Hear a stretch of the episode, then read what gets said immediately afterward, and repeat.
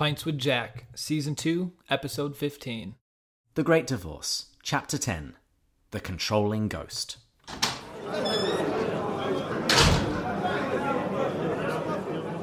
Friends, welcome to the Pints with Jack weekly podcast, where David and I have the distinct privilege of enjoying a drink together, unpacking the writings of C.S. Lewis, and discovering the truth and beauty of Christianity.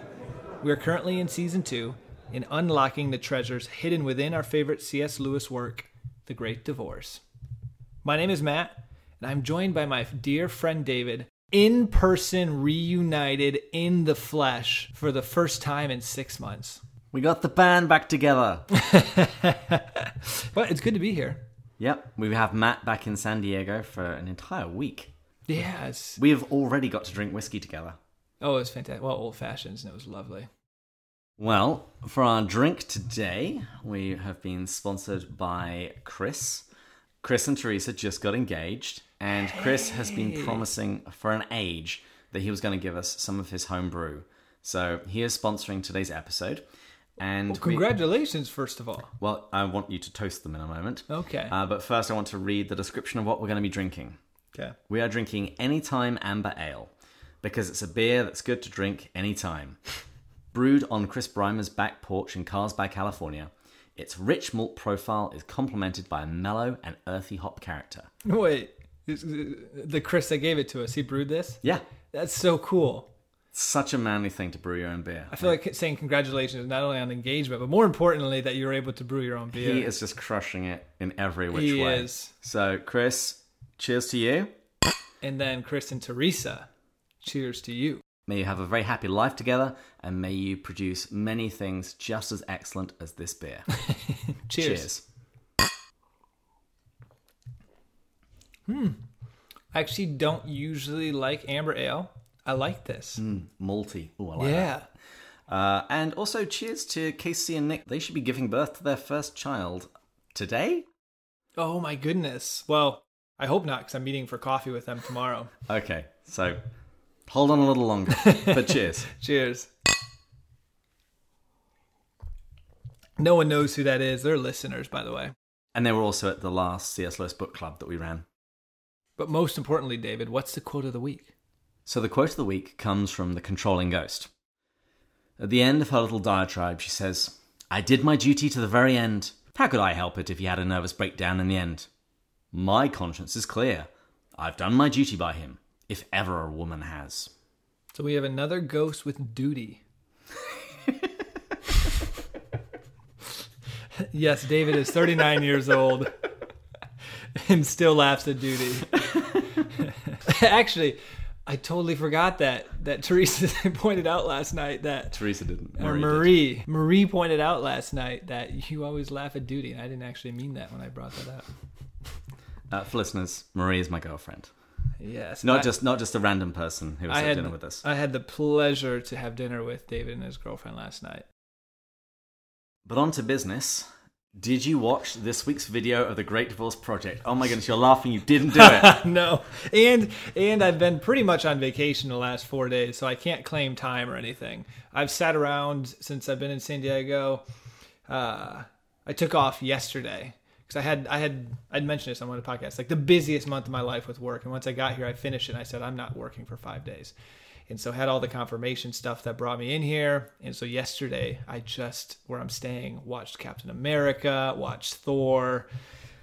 But, you- never watched the Great Divorce But you Project. didn't have time for an eight minute video. Okay. Uh, could any listener please just tweet me and tell me that you watched the video and you enjoyed it? It'll be in the show notes. And I'll put it on Twitter. This statement will make more sense, but David, quote unquote, needs some love right now. I, I do. I do. It's important he me. needs a little bit of affirmation.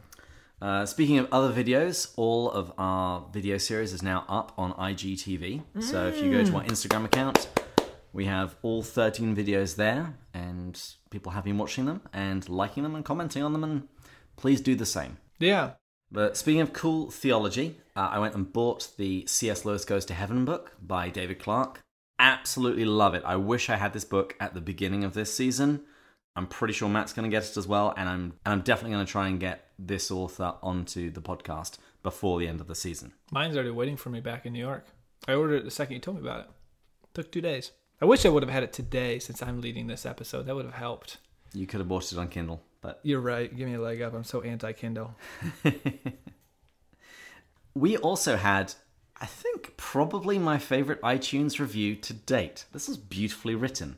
Oh man, this was only a couple weeks ago. Yeah, the user who wrote this had the username philologist in training. Great username. And it says this C.S. Lewis undeniably transformed faith, literature, and the lives of those blessed enough to know him. It has been 56 years since he embarked on the final journey into eternal life, and he is still changing lives, my own included. The pervading and persistent appreciation in the Christian community for Jack's writings is evidence that his timeless words strike a chord of truth in the hearts of Protestants and Catholics alike. While reading and ruminating on The Great Divorce or Mere Christianity by oneself can certainly be beautiful and fulfilling, why should you go it alone? Great question. Matt and David will walk you through Jack's words, help to unravel the stickier and more difficult concepts, and encourage you to savor them in a way that will continue to lead you further up and further in. Happy listening. Slow clap. I would like to toast philologist in training. Thank you, sir or madam, for those beautiful words. Mm, cheers. He that should be worthy enough to invite that individual as a celebrity guest appearance. Or at the very least, encourage them to write more reviews under different usernames. And we actually also got a shout out from Joy Clarkson on Twitter this week as well. So thank you very much, Joy. Who's that? Uh, she has her own podcast. I've mentioned it before. It's called Speaking with Joy. I know I was really asking for. It. She listeners. did a series. Of course, she did. she did a series on the Great Divorce last summer. Ah, well, I didn't know that. It's been in the show notes, which of course you read, Matt. No, I haven't read a single one. Although you pointed out to me, apparently David has put out a post looking for a new podcast host, co-host. Well, I gave you an opportunity to redeem yourself today by watching the video, and you didn't do it. So, if you check the show notes, I'm going to be asking again if anybody wants to be my new co-host. He's taking applications. the bar is very low. All you have to do is occasionally watch a five-minute video that I send you. and affirm David constantly on the podcast. That's absolutely necessary. I do that well. You do. But to be fair, it's kind of easy. I give you a lot to affirm. Oh my goodness. All right, let's jump into the chapter. Indeed. do you want to give us a uh, bit of a recap as to where we got to last time? Yes. Well, last week's chapter was a pivotal chapter. Da- David. C.S. Lewis met George MacDonald, his idol. MacDonald unpacks a lot of what's happening in the book with the different ghosts. And so I would rather just read a couple quotes that pretty much summarize the whole thing. There is always something they insist on keeping, even at the price of misery. That's a huge part of every chapter that we've been seeing thus far. People that can't let something go, they can't 100% die to themselves and accept God's will. And we got the most famous quote of all that I argued of C.S. Lewis as well. It was one that David picked out. And it's there are only two kinds of people in the end those who say to God, Thy will be done, and those to whom God says in the end, Thy will be done. All that are in hell choose it. Without that self choice, there could be no hell. That pretty much is what we learned last chapter. And then we got to see the grumbler and the artist, two more examples of people who were pretty much living these out in their own ways. The artist couldn't let go of his not being known, his not being recognized, and that's what he chose at the price of misery instead of heaven. And the grumbler was a person who just couldn't let go of grumbling. Let's now get on to the 150 word summary of today's chapter. Cue that music. Lewis overhears a conversation between a ghost and a female spirit named Hilda. The ghost begins by saying that she would not dream of staying in heaven if she were expected to meet Robert, her husband, and Hilda's brother. She then begins to retell the story of her life with Robert and her attempts to control him. In the end, Robert has a nervous breakdown. The ghost reconsiders and says that she'll meet Robert if she can take charge of him again. When Hilda tells her that this isn't possible, she becomes desperate, saying, I must have someone to to do things to. I hate you. How can I pay him out if you won't let me have him? Lewis then says, The ghost which had towered up like a dying candle flame snapped suddenly, and then there was no ghost to be seen. Well, that was a very good summary. And so you saved me the work of having to do any sort of introduction on this. And so, as you said, you have this ghost talking to the spirit Hilda. And ultimately, the ghost, she controlled her husband, as we'll see, for her own selfish desires. But she masked it in this form of selflessness, we're going to see as we unpack in this chapter. And she she wants to make it seem like her husband needed her. Like he mm-hmm. wouldn't be who he was if it wasn't for her. And that she did nothing but help him. Nothing but help him, her duty. But as we'll find out, she needed her husband all along. And at the end of this, I'm excited to get your thoughts on this as well because you and I both love the book The Four Loves, and this really connects to that quite a bit mm-hmm. into some of the topics in there. So, listeners, wait for us to bring this full circle with The Four Loves. And I'm hoping as I was reading this, did you feel, did you worry at all as you were reading this if you fit this category in the slightest? Yes. I am definitely someone who wants other people to be everything that they can be. And that can very easily get into a, a controlling mindset, disregarding what the other person actually wants. Because you know what's best for them. I've never experienced it on this podcast. I'm just kidding. No, controlling can be a very dangerous thing, and it tends to be for our own selfish desires, not the other. So, as much as it can be easy to write this off, the reason I asked that question in the beginning is, listeners, it can be easy to write this off and be like, I'm nothing like that, because he gives a very extreme niche example of it. But when we unpack this, the underlying concepts actually can be quite applicable to most people in smaller ways, I would hope. Now, when they first begin having this conversation, the ghost actually refuses to meet Robert. And she says that she forgives him, but as a Christian. I didn't know what that meant. what do you think that meant? Honestly, I think it's a cop out. I think it means that she forgives him as a Christian insofar as she knows that she should forgive him. Whether or not he actually had anything to be forgiven is another question entirely. But I think she knows that she should forgive him and she will therefore say that she's forgiven him. But has there actually been a conversion of heart? A couple of days ago, I posted an image on Instagram, and it was from The Weight of Glory, where Lewis says real forgiveness means looking steadily at the sin, the sin that is left over without any excuse, after all allowances have been made, and seeing it in all its horror, dirt, meanness, and malice, and nevertheless being wholly reconciled to the person who has done it. Yeah, this was not that at all. No. I don't actually know if I would classify this as forgiveness in the slightest. I mean, her the essential crime. We'll get we'll get to it in a moment, but the essential sin that she places at his feet is one of ingratitude and selfishness. As we go through, we'll see how valid we actually think that is. Yeah, we can circle back to this and see if we can answer it better after we go through it. But if people would like our thoughts on forgiveness, check out season one, episode twenty, because Lewis has an entire chapter in Mere Christianity on this subject. Mm, we have a video also titled "The Hardest Thing You Ever Do." We do indeed. It's very good. Yeah. For a good chunk of the remainder of this chapter, we get to hear a litany of all of her selfless acts she's done for Robert. So she starts by pointing out that she encouraged him in his work. He started at probably making $600 a year, and it was her that pushed him. She said, It was I who had to drive him every step of the way. He hadn't a spark of ambition. It was like trying to lift a sack of coal. In, in- at one point, it was pointed out that he, he was working more than 13 hours a day. I guess it was insane. Yeah. Then she talks about how she drew him out of himself. At the evening, she had to prevent him from coming home, sitting on the couch. She had to make conversation with him, as if maybe it would be better if she made became a person that he wanted to have conversation with. Or suspicion he might have been an introvert and needed five minutes. Every Just intro- putting that out there. Every introvert will get that joke. she points out that she made the pokey little house nice. But interestingly, in here, she says she did that by arranging flowers. And I like this subtle comment where she says, and yeah, I put them on his desk and they got in the way and accidentally knocked one over on his writing.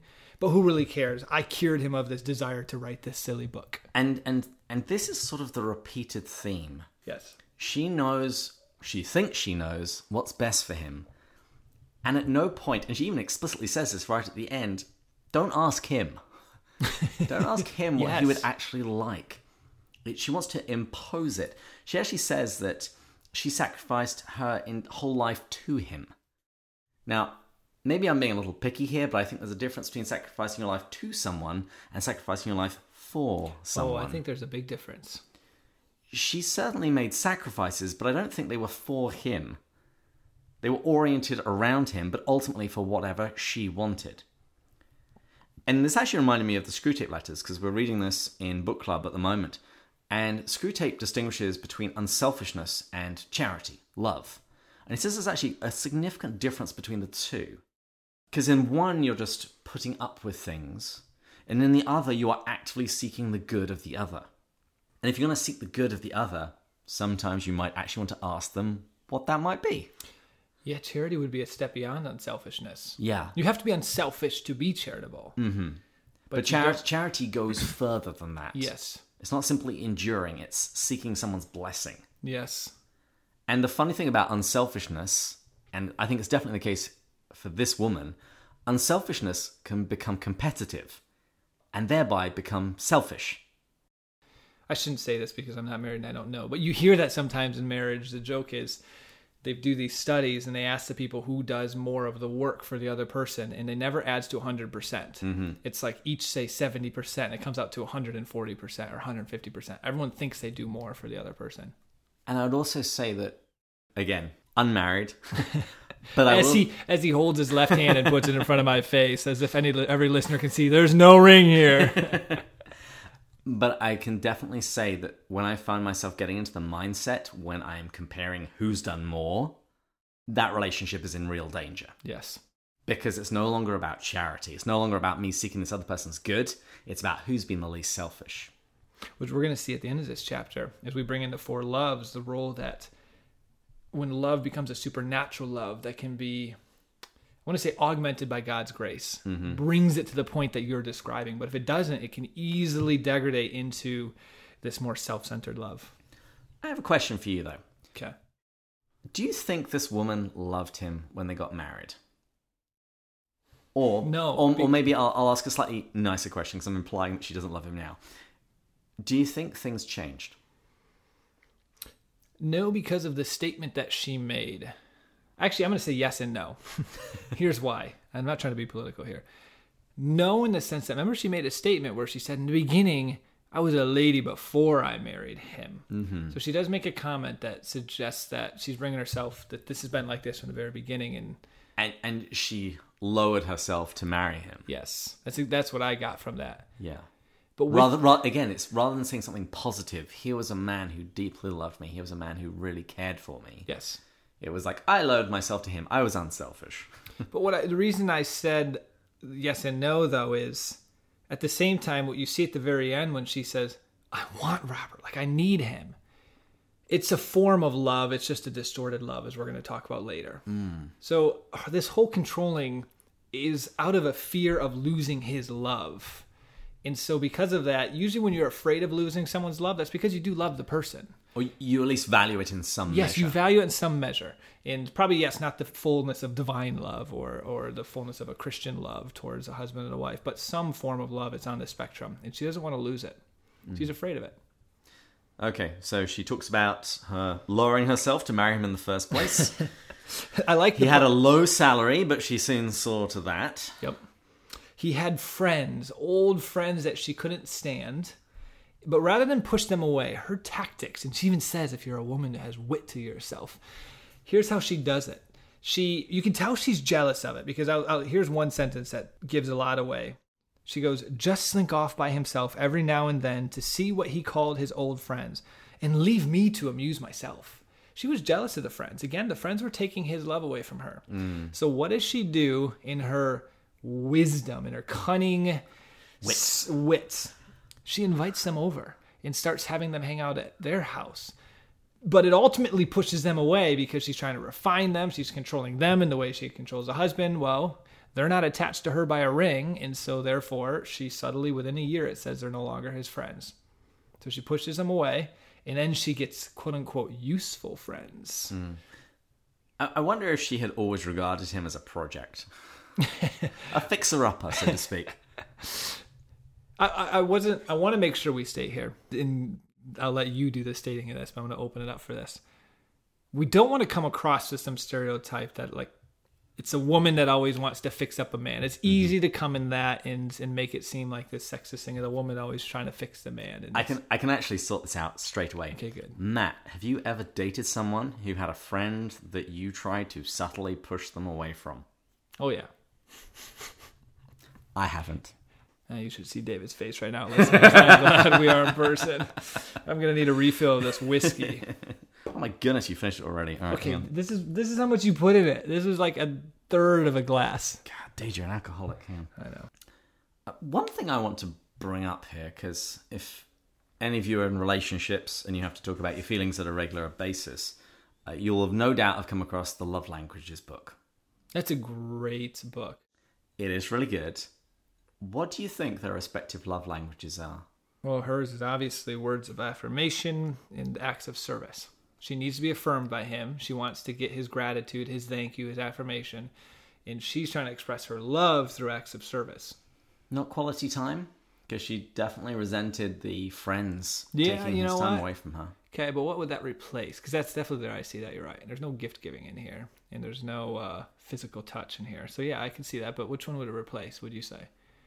You know, she doesn't affirm him ever, so maybe it would be the affirmation as much as she wants it. She doesn't give it ever. Hmm.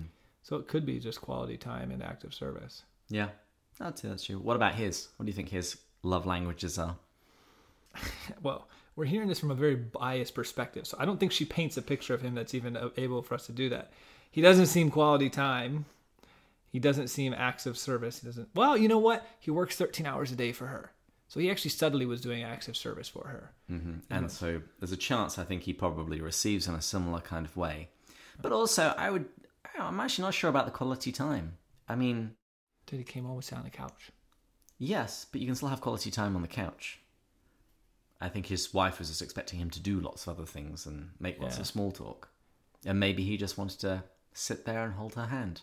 Maybe do a little bit of writing while she was arranging flowers at a at another table away from his papers. Yeah, it could be. It's hard for us to tell just because the fact that she does not paint a nice picture of him. Mm. And it's hard to tell. He doesn't. I don't get the sense he loves her. So it's you know. I'm not sure. no, because he does a lot of things for her. He clearly wants her to be happy. And he's even willing to give up some of his own dreams, such as writing a book, Hmm. for his wife. That's true. Or he's just got no backbone. That is another option. We'll go with yours. Yours is a little bit nicer.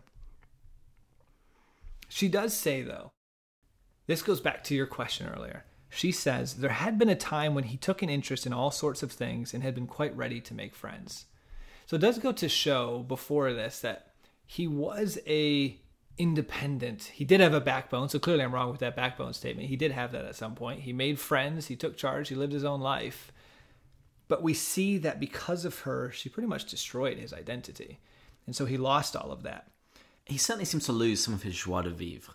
I, th- I think that's a Nice word. Thank you. There, there definitely was more of a curiosity and life to him that seems to have been slowly worn down. Yeah. And you could imagine that that's due to long hours at the office, taking on all of that extra work, 13 hours a day would do that to anyone. getting home, not having dinner, and just going straight out and driving for hours to go and find a new house. Yeah. I get the suspicion that there would have been lots of things that the honeydew list would, might have been quite long. Yeah. What did you think of this sentence, though? Holy cow. She says, the younger men who came to the house, it wasn't my fault if they liked me better than my old bear of a husband, used to laugh at him. for me that's the that's the death toll of this marriage i think the worst thing in any relationship and especially a marriage is when you talk trash about your spouse Oh, yes. Absolutely never do that. it's over at that point be it to your family or your friends there's a difference between talking through issues that you're having mm-hmm. And mocking that other person and that's clearly what she was doing old bear of a husband Mm-hmm. allowed other humans to laugh at her husband. i remember and not only humans, younger men who she's also hinting at. She's enjoying their flirtation. probably flirting yeah Yes. I remember when my faith really came alive, and it was actually, I was part of a Protestant small group. And that was the first time I think I ever heard a group of men rave about their wives. In a beautiful way. Yeah. It was amazing. I didn't know such a thing could happen. Hmm.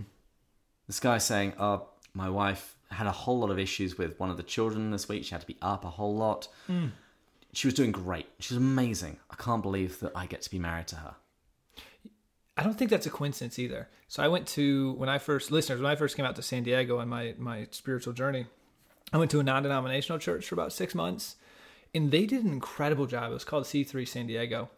The pastor did a wonderful job preaching about over and over this idea of sow words of life into people. And the mm. congregation really did that well. When they talked of their friends, when they talked of their spouses, when they talked of their parents, they saw the good, they saw the beauty, and they genuinely tried to sow words of life into them as they spoke about them, as they spoke to them. I really took that away and I took that to heart because I'm like, that's that's incredible. Most often we're cutting people down, we're gossiping, negativity.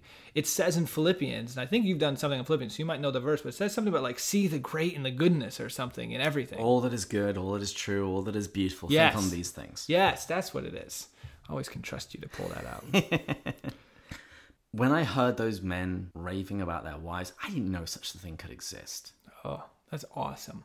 But the flip side of it, when you're trash talking the person that you've committed your life to, that you are one with, for better, for worse, for rich, for poorer, that's just pouring poison into a relationship. In your own heart. Yeah. That's why it says in scripture it's more important what comes out of your heart, out of your mm-hmm. mouth. And I think this connects to the concept that we've talked about a lot in C.S. Lewis. It's somewhat that fake it till you make it. It's not that every moment in time you feel these rosy thoughts, but if you commit to yourself to always speaking positively, you actually find that you think more positively. Mm-hmm. I mean, psychology has shown that. So it's also a very practical thing to do. It's a beautiful thing, it's a practical thing, it's the right thing to do. And what team that's infighting or talking bad about the other members, what team's going to perform? Yeah, as Jesus says when he calls him, is he is he from Jezebel or something? When a house is turned against itself, Beelzebub. Beelzebub. And he says, A house divided against itself cannot stand. There you go. Bam. What did you think about the comment when she said, For by this time your wonderful Robert was turning into the sort of man who cares about nothing but food? I don't remember where that came into. I, I thought a couple of things. I thought he might be a comfort eater. You know what? Okay, now I have some thoughts. I'm going to big back up this. So this was. Have you ever heard of the Six Human Needs by Tony Robbins? I mean, not by him, but he's the one that more popularizes it. The the the, pyra- the pyramid? Is that what you're Six is just six basic needs. I wouldn't call it a pyramid, but we all people usually need about two of them. Love and connection is one. Certainty is another. Uncertainty is another. Uh, contribution, growth, and Matt doesn't remember the sixth one, but that's not the point. I got the most important ones. So if you're someone who needs certainty, which would be comfort, and you're someone that needs love and connection, and you're not getting that in some way, you will seek it in another way. So let's say you're someone who needs certainty and your marriage is in a very uncertain state. You will turn to food sometimes because that gives you comfort and certainty. You know what? If I eat this unhealthy food, it's going to comfort me. And I that's will feel good. I will feel good. TV shows, actually, if you're the type of person that constantly goes back to, I, I, I can get in this trap. Let's say you watch Friends over and over, How I Met Met Your Mother over and over, or some of these TV shows you rewatch over and over. That's because you're actually seeking the certainty in that aspect of your life because you're not getting in other aspects. You know what it's going to be like. You know it's going to be good. You know it's going to be true. So that's what he. You, I think you might be spot on.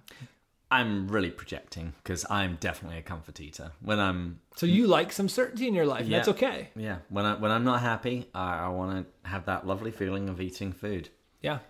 So I thought it was probably that. It's either that or because he just kept being denied food because of his wife's projects. I think it's the first one, but that la- that latter one's kind of funny. He's being denied food. I also thought it was telling the fact that the house that they bought, she says it was a bit out of their means. They couldn't quite afford it. And it did beg the question why get a bigger house?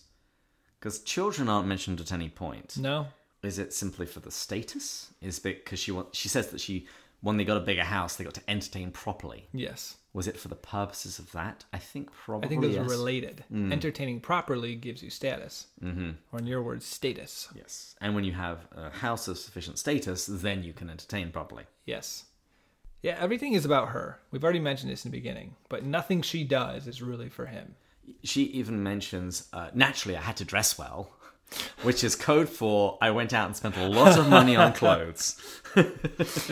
Oh my goodness. This comes nor- near the end, and we're starting to realize her true motives for all of this. We saw in the beginning that she thought she had to forgive him, and it was hard for her even to meet him. Then notice at the end, she starts to switch to an offer. She goes, You know what? I will meet Robert, but only if I can take charge again. So she wants control over him. But then she actually doesn't stop there. She she shows her hand further. She's in a weak bargaining position. She is not a good negotiator. She goes, ultimately, she says, I need him. She needs Robert. And, and as you pointed out, she said, Don't consult him. I'm so miserable, I must have someone to do things to. She goes, No one minds me one bit. And she's referring to the Gray Town. Mm-hmm. And so she wants to be minded. She wants to be needed. She wants to be loved. And why does nobody mind her in hell in the Grey Town? It's that Latin phrase which you couldn't remember last night when we were drinking old fashions. Incurvatus in se. Very good. Well done. Bam. In hell, they are all souls turned in on themselves. Of course, they don't care about anybody else. There's a lot here about the difference between heaven and hell. She's not needed. Everyone's turned within their self.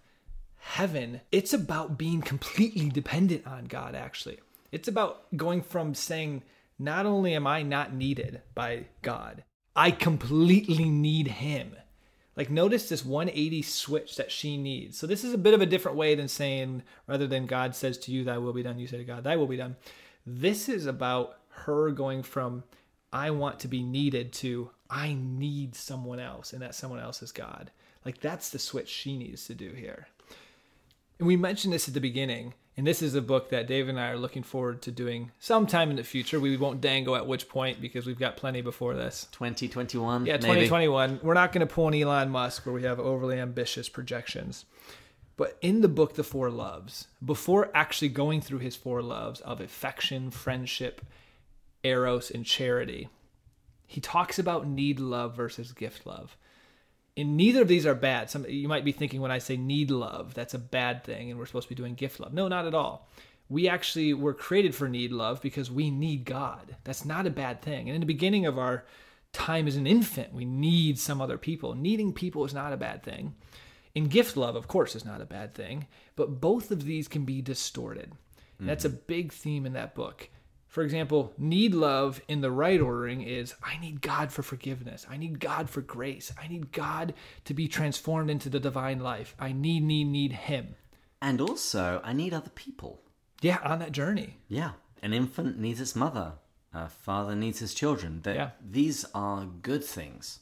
And we need, we know this. We always say this. We need to be loved and to love. We need to be known and to know other people. Like that's a huge part of the human condition. The issue, though, is when God's not a part of that need, no human can fill that fully. And so the need love needs to be filled by God. But if it's not, you see what she had happen. Like mm-hmm. that's what happens. You start needing other people completely. And guess what? They're not going to fulfill it. This guy, Robert, could never have done anything right in her book. Yeah. It would never have worked. No matter what she did, no matter who he became, it would never have satisfied what she really needed was God's love. Mm-hmm. And actually, if you think about it, we talked about this. She was trying to control him so she didn't lose his love. She's searching for God's love there. He's the only one where, guess what? She won't lose God's love. He will always be there. And not only will she won't lose it, it'll be infinitely more than anything she's expecting. She's trying to get something from her husband that her husband can never give her. Yes. I think one of the lessons of this chapter is rightly ordered loves. Mm, very Augustine theme. Mm-hmm. And also from Augustine that when those loves are not rightly ordered, they become distorted. Yes. And Marriage is a good and beautiful thing, but it is not a replacement for a relationship with God. A good husband, a good wife, wonderful things, but again, not a replacement for the love of God.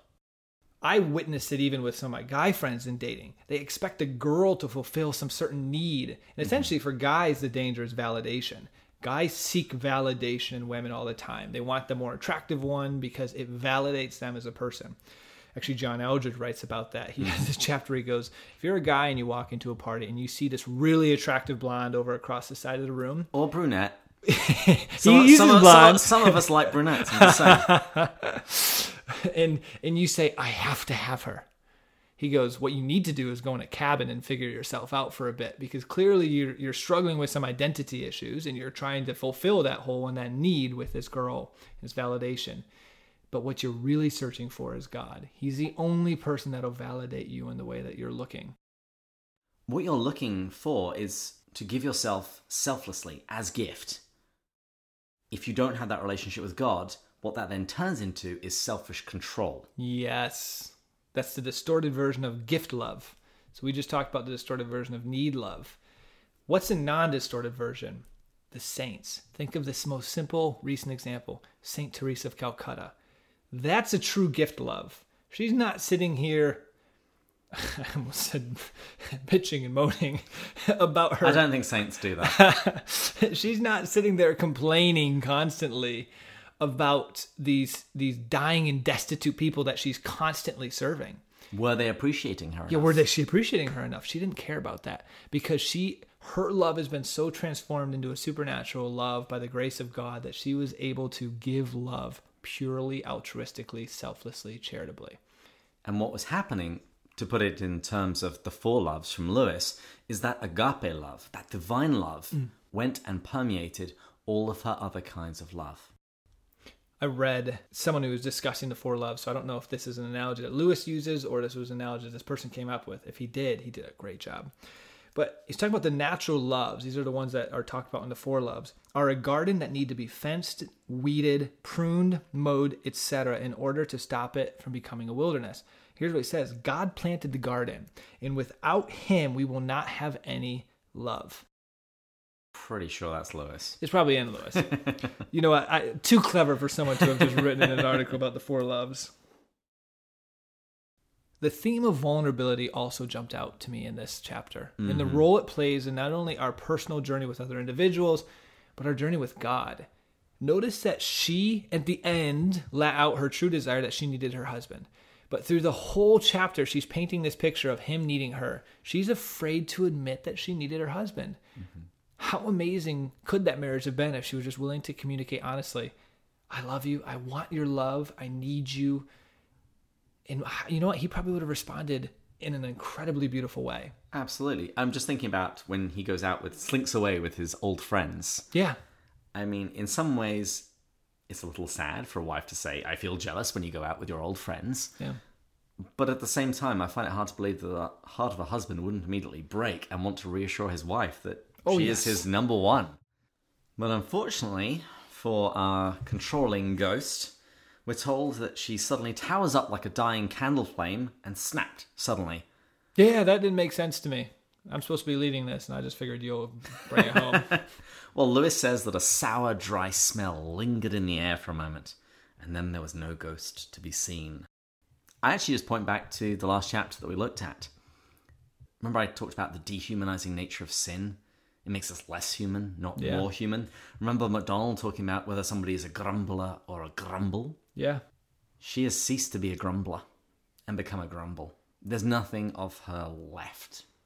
So there's nothing that the spirit can even redeem. It's almost like when a ghost is there, the presence of the ghost is the part that can still be redeemed. It's as much as it's not nearly as tangible as a spirit. Mm-hmm. It's still something. She lost something. She has nothing now. Yeah. Ah, good one, David. and one thing I just kind of want to point out here, comparing this to Dante's Inferno. In Dante's Inferno, we hear about all of the great sinners of history and their great sins. You know, you have traitors, murderers. But in the Great Divorce, that's not what we see. We see something subtler, smaller sins. We see a grumbler, a controlling wife. I think that the point that Lewis is trying to make here is that damnation doesn't require great wickedness. Gonna say it again just the soul turned in on itself. When it's turned in on itself, and it can do that through very small movements over time, it's heavenly and hellish creatures again.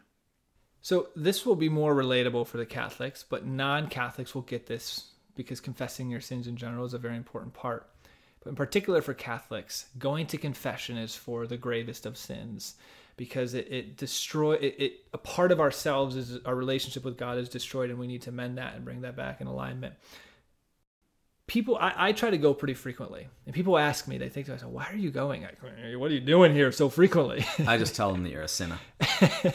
but it, it people do kind of raise their eyebrows like isn't that just for the worst kinds of sins are you going and doing some pretty bad stuff and the short answer is lewis has really opened my eyes to what is the big sins. Lewis talks about the fleshly sins not actually being as big of a deal as the sins of the spirit. A lot of these are about sins of the spirit, controlling, grumbling, negativity, gossip, Pride. pride.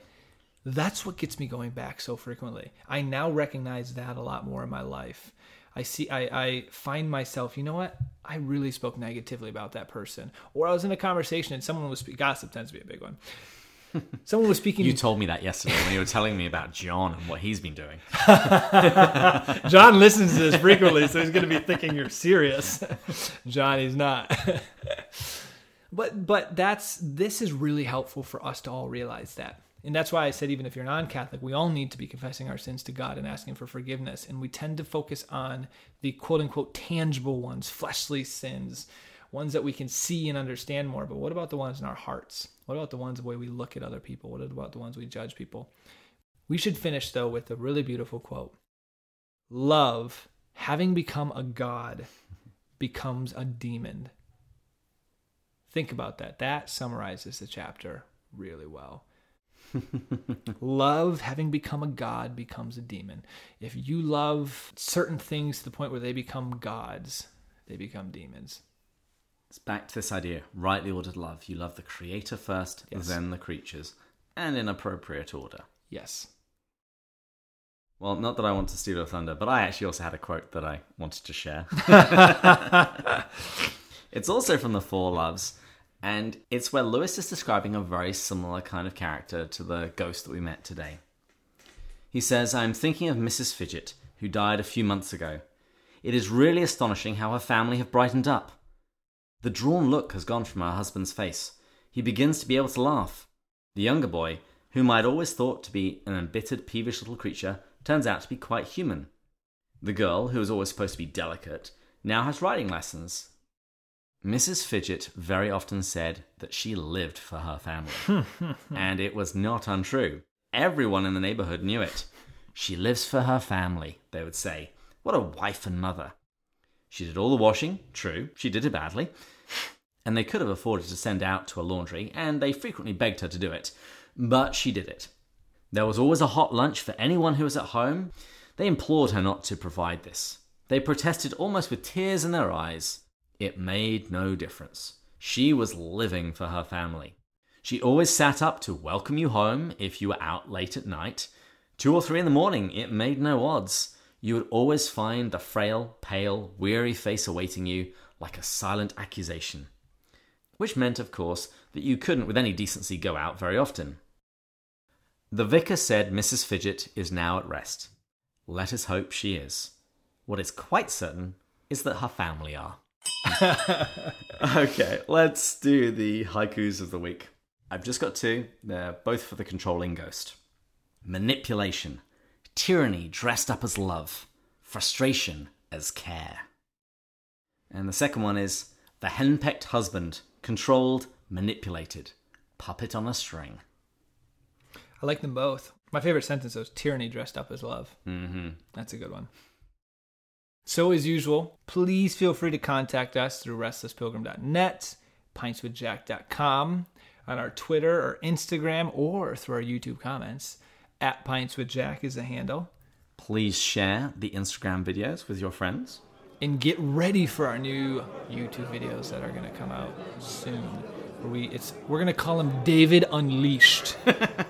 We are not going to call it that. we will come up with a better name. but until then, further up, and further in, cheers. cheers.